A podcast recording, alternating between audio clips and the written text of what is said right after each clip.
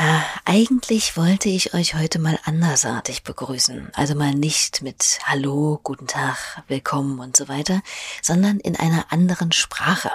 Aber nicht irgendeiner. Ich hätte euch zu gern auf Isländisch möglichst eloquent symbolisch die Tür zu dieser Ausgabe Ruhestörung hier geöffnet.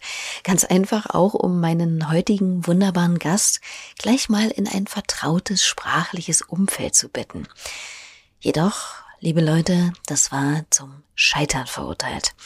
Aber ich hätte mir das eigentlich auch schon denken können. Wenn ich in meinen Radiosendungen Stücke von isländischen KünstlerInnen wie, äh, ja, Sigur Rose oder Edith Evanson ankündige, versuche ich mich ehrlicherweise sehr oft um die Aussprache der Titel rumzulavieren und bin froh, wenn das dann nicht auffällt. Das ist aber auch schwer. Naja, egal, ist nicht weiter wild, denn der Musiker, mit dem ich äh, im Vorfeld dieser Folge hier gesprochen habe, spricht nicht nur Isländisch auf hohem Niveau, sondern ist auch unter anderem des Russischen, Spanischen, Französischen und Deutschen mächtig und das auf eine Art, ja, die gelinde gesagt weit über rudimentäre Schulkenntnisse hinausgeht. Ach ja, und Englisch kann er natürlich auch, denn eigentlich ist er Amerikaner. John Grant. Mit ihm habe ich mich über eine Stunde lang angeregt über das Leben in Island, Nina Hagen, Optimismus und den deutschen Genitiv unterhalten und selbstredend auch über die aktuellen Songs, die als Vorboten seines in etwa einem Monat am 25. Juni erscheinenden neuen Albums Boy from Michigan sukzessive das Licht der Popwelt erblicken. Bevor es damit losgeht, erwähne ich noch schnell, wie immer, dass jeder Kommentar, jede Bewertung und Abonnement eurerseits diesem Podcast und den hier auftauchenden KünstlerInnen hilft, die eigene Reichweite zu erhöhen und somit wirklich von großem Wert ist. Macht das also bitte gern und an alle, die schon fleißig ihre Wertschätzung in Klicks und Zeilen für Ruhestörung zum Ausdruck gebracht haben. Vielen Dank dafür. So. Nun aber, ich bin Leonie Möhring und das hier gleich Musik zur Einstimmung von John Grant. Schön, dass ihr dabei seid. Oder wie es an meiner Stelle die nette Google Translation Dame unaussprechlich auf Isländisch formulieren würde. Gaman að þú ert hér. I wanna go to Mars, sweet sixteen is waiting for you after the show. I wanna go to Mars. You'll meet the gold dust twins tonight. You'll get your heart's desire. I will meet you under the lights. Das Stück Mart aus John Grants erster 2010 erschienener Platte Queen of Denmark, bei dem man noch sehr gut die musikalische Handschrift jener Band durchschimmern hört, die mehr oder minder die Wegbereiter seiner Solokarriere waren, nämlich die texanische Band Midlake. Aber der Reihe nach. John wird 1968 in Michigan geboren. Das familiäre Umfeld, ja, ziemlich religiös, eine Kindheit geprägt von Kirchenchor und beengenden, mitunter anachronistischen Vorstellungen, aber auch von lauen Sommerabenden in Kettenkarussells und duftenden Ahornbäumen. Eine denkwürdige Zeit, die retrospektiv bei dem Musiker sehr ambivalente Gefühle erzeugt und die er auch zum Beispiel in einem seiner neuen Songs thematisiert. In Boy from Michigan besingt er auf ja, fast zärtliche Weise diese unverbrauchten, leichten Momente seiner Kindheit, aber auch das sich langsam anschleichende Unheil. Denn John Grant ist homosexuell und damit war ihm der Weg in eine unbeschwerte Jugend schon mal verbaut. Ein Umstand, der dem jungen Grant schon sehr früh schmerzlich bewusst war. Ich wusste schon, dass ich, dass man mich als minderwertig betrachtet. Und ich glaube, dass ich irgendwann die Entscheidung getroffen habe, nicht zu wachsen, sowohl, ich meine, also im Großen und Ganzen meine ich da also geistig. Ich werde nicht teilnehmen. Wenn da kein Platz für mich ist, dann werde ich nicht teilnehmen an deiner Gesellschaft. Und ich werde nichts lernen, weil das bringt ja nichts, weil das Leute wie mich, Leute wie ich dürfen nicht tätig sein in dieser Gesellschaft. Also weswegen sollte ich irgendwie das Kochen lernen oder irgendwie lernen, etwas zu tun, weil ich das das werde ich nie gebrauchen können. Ich habe wirklich diese, diesen Gedankengang gehabt. Wie niederschmetternd eine solche Erkenntnis sein muss. Und das in so jungen Jahren wohl bemerkt. Doch trotz dieser Schwere hat Boy from Michigan gerade in den Strophen diesen etwas romantisierten Überbau. Also dort, wo äh, ja liebevolle Schilderungen von Apfelplantagen, unbekümmerten Sommertagen und Süßigkeitenladenbesuchen eben auftauchen. You know That lady who I always thought was rich And I considered her with awe and wonder when she came around And In the summertime, we went to Catherine Park, a place where you could have yourself a summer long, swinging and spinning on the merry-go-round till the sun went down. Wie kommt das? Ja, ich. Ich glaube, das ist meine Art, positiv zu sein, dass ich immer noch versuche, irgendwie mich damit auseinanderzusetzen, mit meinem eigenen Land und mit eigenem Dasein, mit meinem Ich und äh, dass ich die Problematik, also der Existenz immer wieder angehe, versuche anzugehen und zu verstehen. Das heißt für mich äh, wahrscheinlich mh, hm, positiv veranlagt zu sein. Auf gewisse Art und Weise. Denn ich glaube, dass viele Leute meine Musik düster finden und zumindest sagen die das am laufenden äh, äh, Bande. Ähm, aber ich finde es überhaupt nicht düster. Ich finde, das ist einfach ein Stück von, ein kleines Stück von einem Leben, also in einer Welt von Milliarden von Leben, also von Milliarden von Geschichten, Menschengeschichten und so. Und ähm, ich komponiere solche Lieder nicht so, weil ich irgendwie denke, dass es andere Leute äh, interessiert, also das, was ich durchgemacht habe, aber ich kann mir vorstellen, dass es andere Menschen gibt, die sich irgendwie wiedergespiegelt in, in meinen Liedern sehen. Definitiv ist das so. Ich zum Beispiel habe mich bei dem Song ein wenig wehmütig versucht, daran zurückzuerinnern, wann eigentlich der Moment war, an dem diese völlige Leichtigkeit des Seins, die ja, wenn überhaupt, nur Kindern innewohnt, bei mir vorbei war. Wann kamen da die existenziellen Ängste ins Leben, die komplexeren Gefühle und Themen oder einfach jemand, der einem wie bei dem Lied vor dem harten Leben warnt? Tja, ein weites Feld. John Grant sollte jedenfalls Recht behalten. Einfach würde es nicht werden. Doch immerhin gab es für ihn die Musik. Die erste, die ihn so richtig fesselte, war diese hier.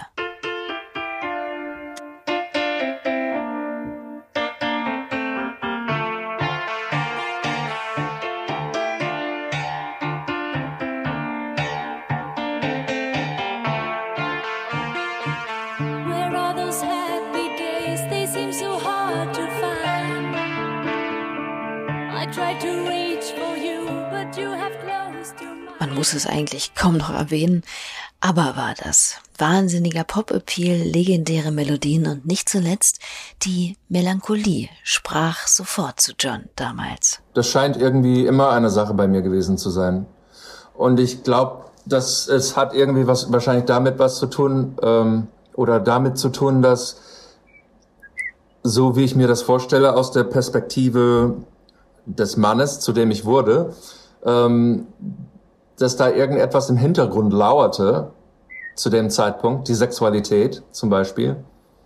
Und dass ich gespürt habe, dass ich irgendwie anders war und dass ich, dass mir irgendwie klar gemacht worden war, schon zu dem Zeit, äh, zu der Zeit oder zu dem Zeitpunkt, dass da kein Platz ist für mich in dieser Welt oder in dieser Gesellschaft. Mhm. Und ich glaube, das ist eben das, was, was mir durch den Kopf ging, als ich irgendwie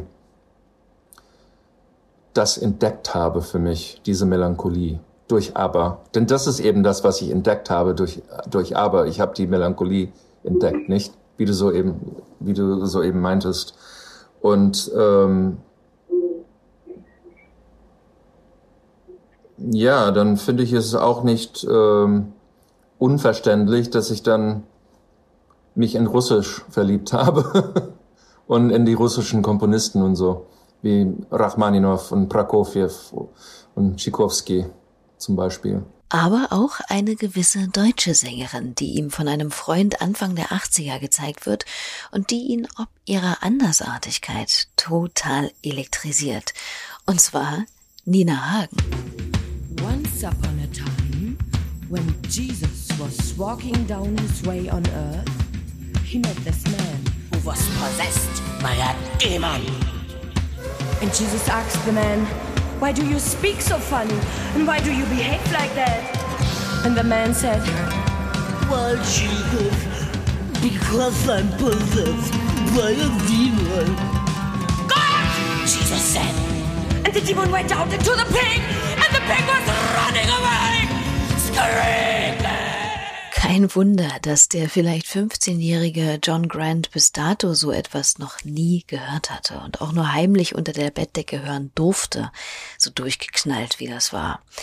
Doch wenn es ihn zu der gestaltiger Musik hinzog, man aber in dem wenig offenherzigen Elternhaus zum Lachen oder Nina Hagen hören buchstäblich mehr oder weniger in den Keller gehen musste, wie sah es dann wohl mit Konzerten aus? Was war denn das allererste? Ja, das wird was Christliches gewesen sein, weil ich, das war total verboten, irgendwie auf, ähm, also sich an, also andere Musik zu hören. Also wahrscheinlich ein Konzert von Second Chapter of Acts. Das war so eine, das, die Gruppe bestand aus drei Geschwistern. Und ich meine, ich mag die Musik von denen immer noch. Die haben wirklich geile Stimmen und haben wahnsinnig tolle Melodien gemacht. Und, aber das ist eben das, wahrscheinlich das erste Konzert, dem ich beigewohnt habe. ja, das wird's gewesen sein. Und dann kam Eurythmics. Aber ich meine, ich bin nicht so oft ins Konzert gegangen. Ich, das, ich durfte nicht. Also das war nicht, das war irgendwie, ähm, ja, da hätte, wenn ich, wenn ich irgendwie danach meinen Eltern, meine Eltern danach gefragt habe damals, da hieß es immer, ja, das kannst du dir abschminken, das gehört nicht zu, dazu. Also das, zu dem, was wir glauben. Und ja, deswegen darfst du nicht hin. Aber später, ja, natürlich, also mit 18 und 19 und so, da habe ich mir Sachen angucken können. Habe es aber nicht so, so oft gemacht. Ich habe vieles verpasst, leider. Zum Beispiel Gina X Performance habe ich nie live in Köln gesehen oder sehen können. Nina Hagen habe ich nie gesehen oder Lena Lovitch, die ganzen Frauen, die ich so heiß und innig liebte und liebe immer noch. Ja, Nina Hagen, das wäre gut gewesen in den 80ern. Und wenn schon nicht ein Live-Auftritt damals, was er auf jeden Fall von Nina Hagen mitgenommen hat, sind ihre Texte, beziehungsweise vielmehr der Wunsch danach, sie auch zu verstehen. Also lernte John Grant Deutsch und zog sogar nach der Highschool für mehrere Jahre nach Deutschland, um Russisch und Deutsch als angewandte Sprachen zu studieren. Was dann alles folgt, lässt sich beim besten Willen nicht in eine podcastgerechte, verkürzte, mundgerechte Form bringen. Also das finde ich zumindest. Es gibt halt einfach so Biografien, die nicht in ein paar Minuten auserzählt werden können. Schon gar nicht mit dem Anspruch auf Vollständigkeit oder genügend Feingefühl respektive Nuanciertheit für die Komplexität des jeweiligen Lebens. Deshalb wähle ich ganz drastisch jetzt die super verkürzte Eckdatensammlung für John. Wegen der schweren Erkrankung seiner Mutter kehrt John Anfang der 90er Jahre aus Deutschland zurück in die Staaten und gründet gemeinsam mit Chris Pearson die von KritikerInnen beklatschte, doch kommerziell nie so recht erfolgreiche Band The Zars, die sich 2004 jedoch auflöst. Zu diesem Zeitpunkt erreicht auch der schwelende Kampf mit und gegen sich selbst eine Art Zenit, der von Angststörungen, aber auch einer zunehmend handfesten Alkohol- und Drogenabhängigkeit, Depressionen und haltlosen Affären und sexuellen Tendeleien begleitet wird, die seiner psychischen und physischen Gesundheit stark zusetzen und über die er heutzutage auch sehr, sehr offen spricht. Doch Glücklicherweise erkennt er damals die Spirale, die er mit großer Geschwindigkeit abwärts rutscht und macht der Talfahrt ein Ende. Oder, etwas poetischer gesprochen, findet seinen persönlichen Weg aus dem langen Winter in einen vorsichtig grünenden Frühling. Die Band Midlake bringt ihn, wie eingangs angeschnitten, dazu, seine viel umjubelte Soloplatte Queen of Denmark aufzunehmen.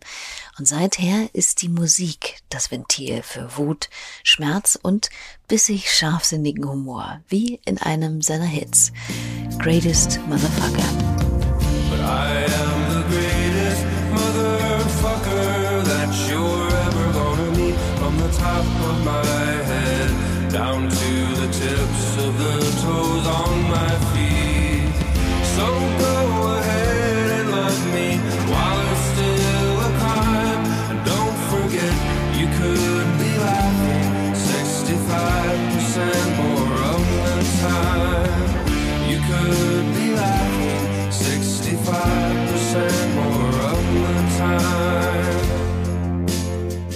Auszug aus GMF vom gelobten 2013er Album Pale Green Ghosts. Es folgt darauf der Midlife Crisis Albtraum 2015 Grey Tickles Black Pressure, 2018 die stark elektronische Platte Love is Magic und einige spannende Kooperationen, wie diese hier zum Beispiel mit Hercules and Love Affair.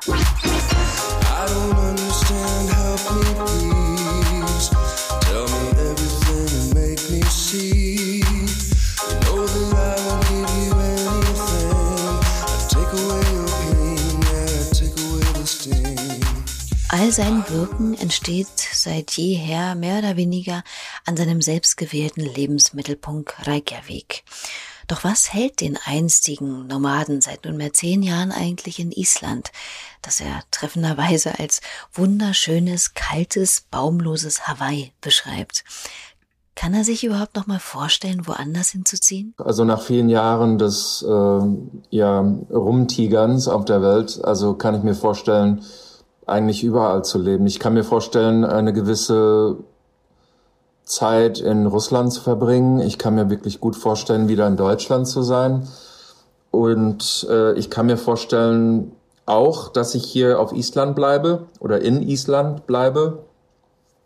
Das kann ich mir alles gut vorstellen. Ich hab, ich kann mir auch vorstellen, wieder in den USA zu leben, obwohl ich irgendwie, ich habe vielleicht eine Zeit lang die Nase irgendwie davon voll gehabt, also mit dieser Gewalt, die man spürt, das spürt man da in den USA. Das ist immer, also irgendwie äh, anwesend, wo immer man hingeht. Ne? Also das spürt man in der Luft und das finde ich eigentlich sehr unangenehm. Aber ich meine,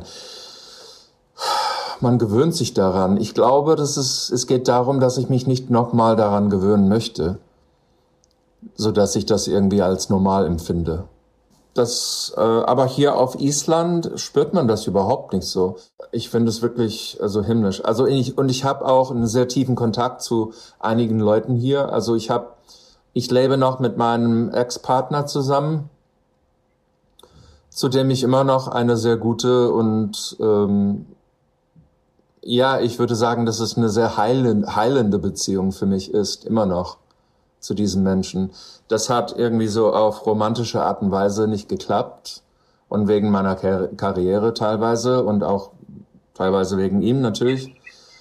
Da kommen ja zwei zusammen, aber ich meine, man versteht sich immer noch sehr gut und es ist einfach eine sehr, ähm, ähm, das Wort äh, für healthy fällt mir jetzt nicht ein. Ähm, eine sehr gesund, gesunde, gesund, ja. Das ist mhm. einfach eine sehr gesunde Beziehung für mich gewesen. Also von daher eine sehr wichtige Beziehung für mich gewesen. Und die Menschen, die ich hier kennengelernt habe, ich habe inzwischen hier wirklich ein Leben aufgebaut. Und da sind mir auch, sind hier viele Menschen, die mir wichtig geworden sind. Da inzwischen. Mhm. Also von daher kann ich mir vorstellen, also hier, also weiterhin, also hier zu leben. Oder mein Zuhause, das mein Zuhause zu nennen und auch sprachlich. Äh, ich meine, das ist auch ein bisschen Stolz. Es geht eher um den Stolz, also hier ein bisschen besser Isländisch zu können, bevor ich irgendwie Leine ziehe.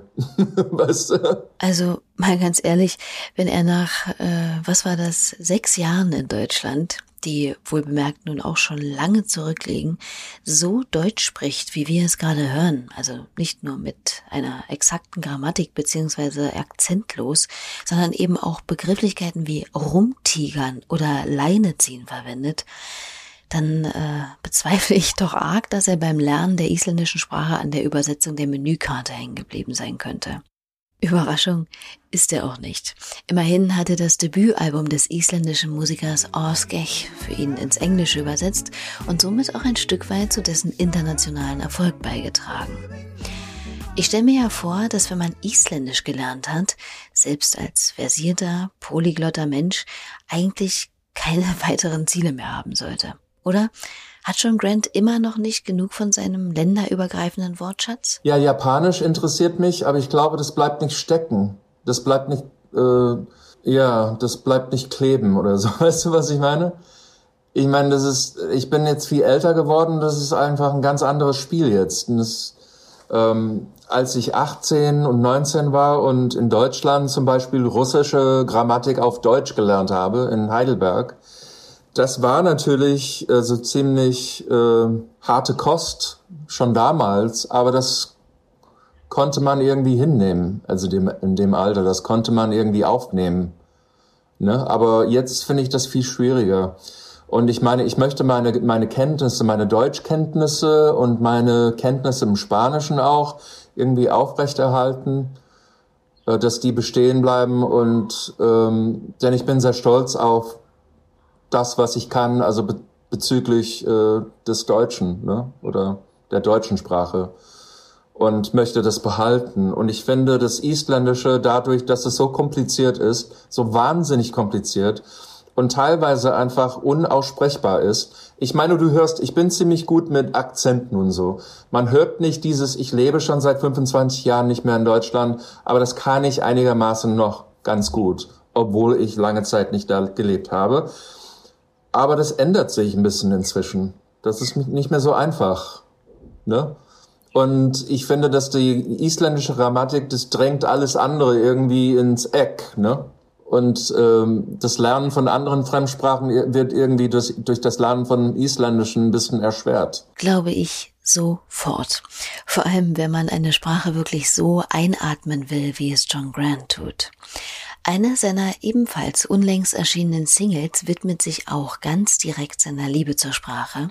Sie heißt Rhetorical Figure und ist ein geradezu, ja, ekstatisches Liebesbekenntnis an den originellen Umgang mit Worten und rhetorischen Figuren wie Paraprostokiane, Onomatopoesie oder, wenn man ganz genau hinhört, deutschen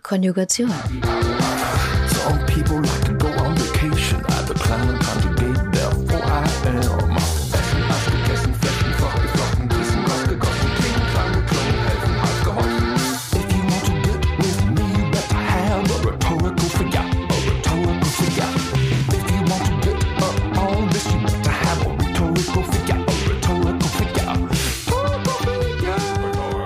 Ich persönlich kann einen gewissen Hang zur Sprachverliebtheit total nachempfinden, musste allerdings ehrlicherweise einige Worte in den Lyrics dieses Liedes wie Aposiopesis oder Epizeuxis erstmal nachschlagen. Aber warum macht man überhaupt so einen Song? Klar, sich selbst zur Freude, aber glaubt John auch, dass gerade in der aktuellen Zeit, in der sich Sätze zunehmend verknappen, sich Abkürzungen und Anglizismen breit machen und der Sprachgebrauch auch an vielen Stellen immer unambitionierter und fauler wird, dieses Lied Anklang finden und zünden kann? Ja, vielleicht könnte das zu einer neuen irgendwie Auflebung, also für diese Sprachenbegeisterung führen. Also das kann ich mir schon vorstellen, denn die die Jugendliche, die Jugendlichen, die interessieren sich schon für sowas, glaube ich. Obwohl, ich meine, ich würde sagen, dass die ganzen Sprachen, dass alle Sprachen zurzeit so ein bisschen vom Englischen vergewaltigt werden durch das Internet. Und das finde ich sehr traurig. Ich würde sogar sagen, dass ich das zum Kotzen finde. Also wie sehr Englisch irgendwie in die anderen Sprachen eingedrungen ist, wie tief das eingedrungen ist und irgendwie das, äh, es hat dazu geführt, dass hier auf Island, dass die älteren Menschen sich beklagen, dass die Jüngeren das überhaupt nicht gut können, dass die, dass die wirklich Schwierigkeiten mit Isländisch haben und das nicht mehr so gut können, weil die sofort irgendwie alles auf Englisch lernen und durch, das ist die Sprache der, des Internets und äh, deswegen können die das auch viel besser. Und die müssen, wenn die Isländisch reden, da müssen viele Kinder, müssen viele Kinder und Jugendliche irgendwie nach Wörtern suchen, irgendwie das fällt einem richtig auf. Und äh, das finde ich also sogar beängstigend, würde ich sagen. Denn das ist nicht gerade eine Sprache, die von vielen äh, Leuten gesprochen wird. Und ich kann mir vorstellen, dass wir das sehen werden, dass, äh, dass Sprachen irgendwie aussterben werden. Das fände ich schade, denn durch jede Sprache kann man die Welt ein bisschen anders sehen. Durch die äh, idiomatischen äh, Redewendungen und so, die ähm, einer Sprache eigen sind, kann man die Welt immer so ein bisschen anders sehen. Und ich finde, es ist ganz wichtig, wichtig, dass das behalten bleibt. Volle Zustimmung. Oder gerade ja total on vogue, da bin ich ganz bei ihm. Ist zwar Deutsch, aber ja im Grunde nur schlecht aus dem Englischen geklaut. Geht aber halt schnell, dass man sich englischer Begriffe bedient, finde ich, wenn man nicht aufpasst. Das geht John Grant aber glücklicherweise genauso. Sogar Leute wie ich, die das total schlecht finden, ich benutze die auch weil das ist eben das, was einem einfällt da in dem Moment, weil man das überhaupt nicht mehr gewohnt ist, also das, das Wort zu können oder zu wissen im Deutschen zum Beispiel oder im Russischen oder so managing zum Beispiel äh, im Russischen. Он, он просто новый менеджер. Or share trading. ich meine, das ist schlimm, ne? Das schmeckt sehr nach äh, 1984, oder? Wo das Wörterbuch jedes Jahr kleiner wird. Und das passiert wirklich, das passiert tatsächlich momentan. Und ich meine, ich möchte mich einfach davor wehren. Also ich weiß nicht, ob das irgendwie bei den Leuten ankommt, aber ich kann zumindest davon singen und den Leuten sagen, dass ich immer noch total mich für sowas begeistere und ich finde das toll und ich arbeite daran, äh, also jeden Tag meinen Wortschatz vergrößern, also größer zu machen im Deutschen, im Spanischen, also weniger im Spanischen und im Französischen. Also das kann ich nicht so gut. Und wie gesagt, ich habe nicht viel Platz übrig für so Sachen, die ich nicht so gut kann. Ich meine, Deutsch, Russisch, die sind mir noch sehr wichtig, weil sie so schön sind. Ich meine, die sind richtig schöne, schöne und keine einfache Sprachen, auch nicht. Ne? Nee, zum Beispiel der Genitiv allein ist für viele der totale Horror. Aber gerade für den hat John Grant ganz offen hörbar eine ziemliche Schwäche. Ich mag so wegen des Regens und meines Erachtens, also diese, die, diese Wendung, äh, äh, Redewendungen und Floskel und so finde ich sehr schön. Wohin des Weges? Denn das kann man, das, das kann, das, das kann man alles benutzen für Humor und das kann man wirklich gut gebrauchen. Ich kann mir Loriot ohne Genitiv, ohne einen schönen Genitiv nicht vorstellen. Weißt du? Stimmt. Was wäre der abseits der Steinlaus oder des Jodeldiploms? Aber dann, und ja, kurzer Einwurf, John und ich haben uns sehr ausgiebig und voller Werf über Sprache unterhalten. Dann hat er doch bestimmt auch eine liebste Redewendung, oder? Davon bin ich ja auch ziemlicher Fan. Einfach weil die auch immer einiges über eine Kultur verraten und ob ihrer Bildhaftigkeit das Gesprochene so unheimlich nah an die Welt und das eigene Gefühl bringen. Bei mir hoch im Kurs zum Beispiel, sehr berlinerisch zugegeben, du glaubst wohl auch, ich bin mit dem Klammerbeutel gepudert, wa? Wie sieht's denn da bei John aus? Ach, was fällt mir da ein? Ähm, ja, eben, eben dass, dass etwas einem ans Eingemachte geht. Das ist ein sehr gutes Beispiel. Ich meine, das, da hat man so richtig ein, so ein richtiges Bild von das, was man da im Keller hat, ne? Also für den Winter und so, was man eingemacht hat. Und ich meine, das, oder hier im Isländischen, darf ich ein Beispiel aus dem Isländischen geben? Ein Nickerchen machen im Isländischen. Das heißt, ähm, Al Alfausier Kriö. Kria ist eine Vogelart hier auf Island, Arctic Tern auf Englisch. Und das heißt ein Nickerchen machen. Aber das ist eben, also das sagt man nicht mehr so, das ist so eine Ellipse ne, geworden. Aber das heißt eigentlich das Ganze Alfausier Kriö blünd. Und blünder im Isländischen ist eine kleine Pause. Also heißt es eigentlich eine kleine Kria-Pause machen. Und das ist sehr interessant, weil das ist irgendwie sehr an der Natur gebunden, weil die Menschen, die haben beobachtet, dass wenn diese, dieser Vogel da ins Wasser taucht, es macht einfach eine kleine, eine ganz kleine Pause, wo es sich überhaupt nicht bewegt, bevor es dann also wie ein Torpedo ins Wasser taucht. Ne? Und das ist eben dieses, diese kleine Pause, die dann in dieser Redewendung vorkommt. Und das heißt dann ein kleines Nickerchen machen, sich ein paar Minuten ähm, ausruhen. Ist das nicht hübsch? Genau so was meine ich. Ist doch wahnsinnig schön. Ich erspare euch jetzt aber trotzdem mal unser weiteres Geschwelge in der Gestalt Redewendungen, denn irgendwann hat John während unseres Videotelefonats tatsächlich noch ein großes Wörterbuch zur deutschen Redewendung in Griffweite vorgezogen, also so einen richtig dicken Schinken und wir haben noch etwas weiter von äh, wie Buttermilch und Spucke aussehen, bis es ist noch nicht aller Tage Abend geschwärmt. Aber wir haben selbstverständlich auch noch über andere Sachen gesprochen. Zum Beispiel, und jetzt kommt eine sehr kleine, ruppige inhaltliche Kurve, den besorgniserregenden Zustand der Welt. Die aktuellen politischen Gegebenheiten, allen voran in seinem Heimatland Amerika. Um seiner Ohnmacht, Wut und Trauer in Anbetracht der Entwicklung dort, um Trumps, die Wahlen und der aggressiven Stimmung allgemein irgendwie beizukommen, schrieb er den achteinhalb Minuten langen Song The Only Baby, der Anfang diesen Jahres erschien, begleitet von einem recht deutlichen Statement John Grant, in dem er beteuert, wie schwer es ihm fiele, gerade ruhig und zuversichtlich zu bleiben.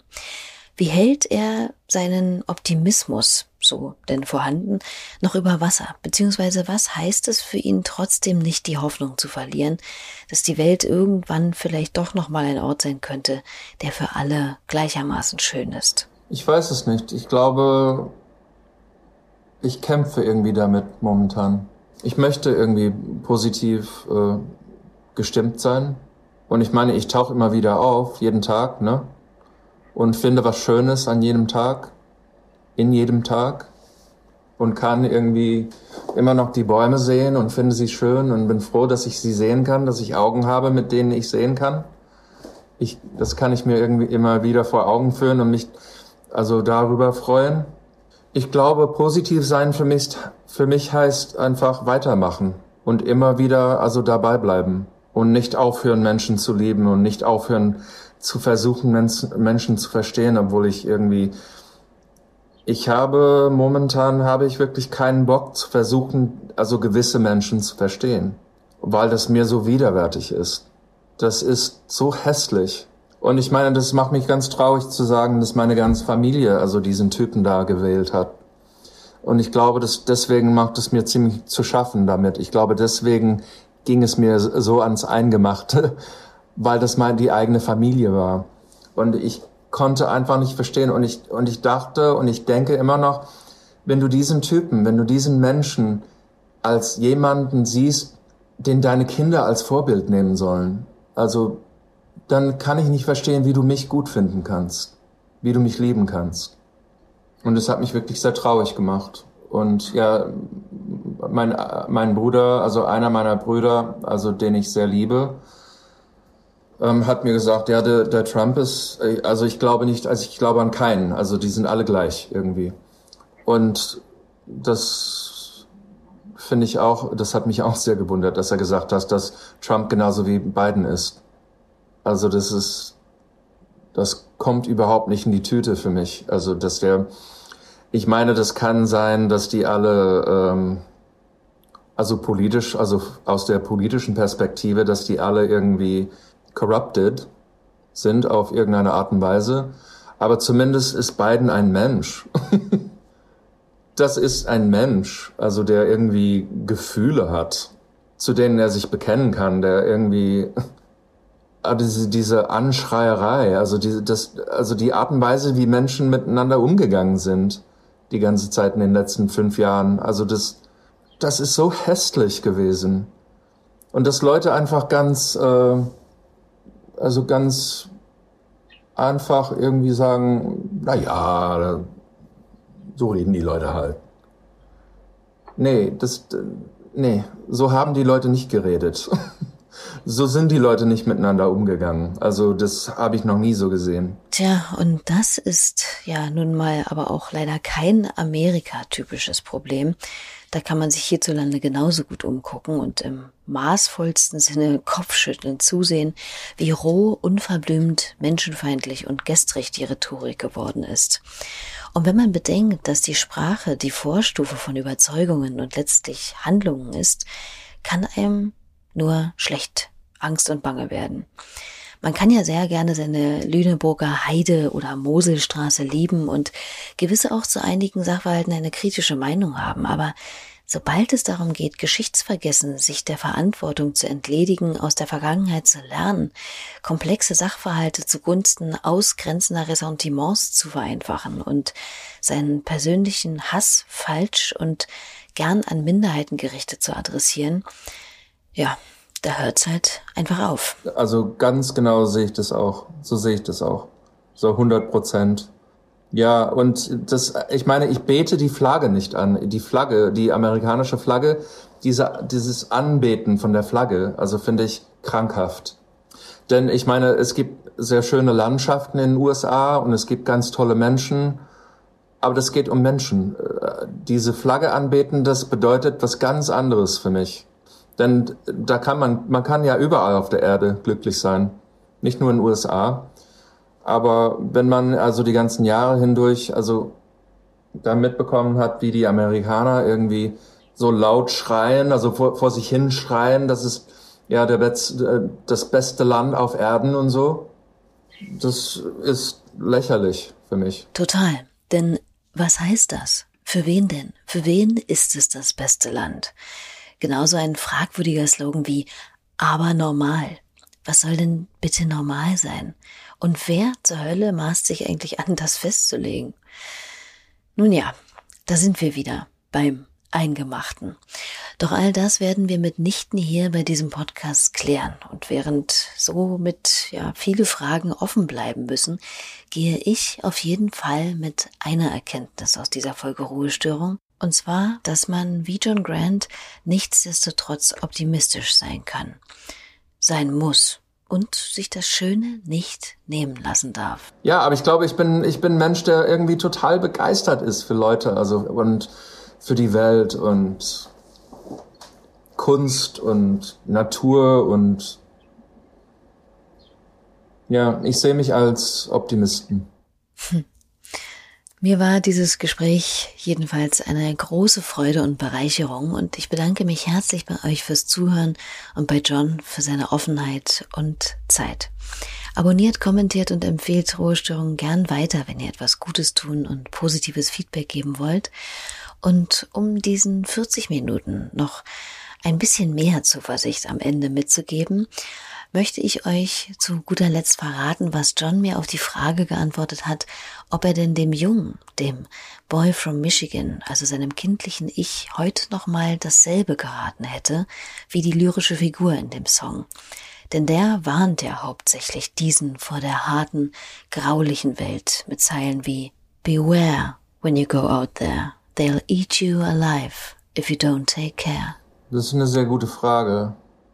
Ja, ich glaube schon. Ich glaube schon, dass, dass man das den Kindern sagen sollte. Das wird immer schwerer eigentlich. Ich meine, die, die Erwachsene, äh, also erwachsene Menschen sind viel fieser als die Kinder, obwohl man immer behauptet, dass die Kinder so fies seien oder dass sie, dass sie so fies sein können, Kinder so in der Schule und so. Ich glaube, die Erwachsene machen das auf ganz ähm, raffiniertere Art und Weise. Ne? Und ähm, ich würde dem Kind sagen, also ich würde was da hinzufügen, glaube ich. Ich würde sagen, ich weiß, dass du das schaffst. Ich sehe das in dir.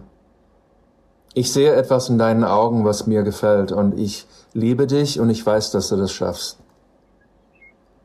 Und ähm, ich glaube an dich. In diesem Sinne. Am 25. Juni erscheint John Grants Album Boy from Michigan bei Bella Union, produziert von der tollen Kate LeBon. Und hier noch ein Auszug eines vorab veröffentlichten Songs daraus. Billy. Ich bin Leonie Möhring. Habt's gut. Tschüss. Billy, as the world tries hard to cheat death once again, I've got some extra time, which I thought that I would spend.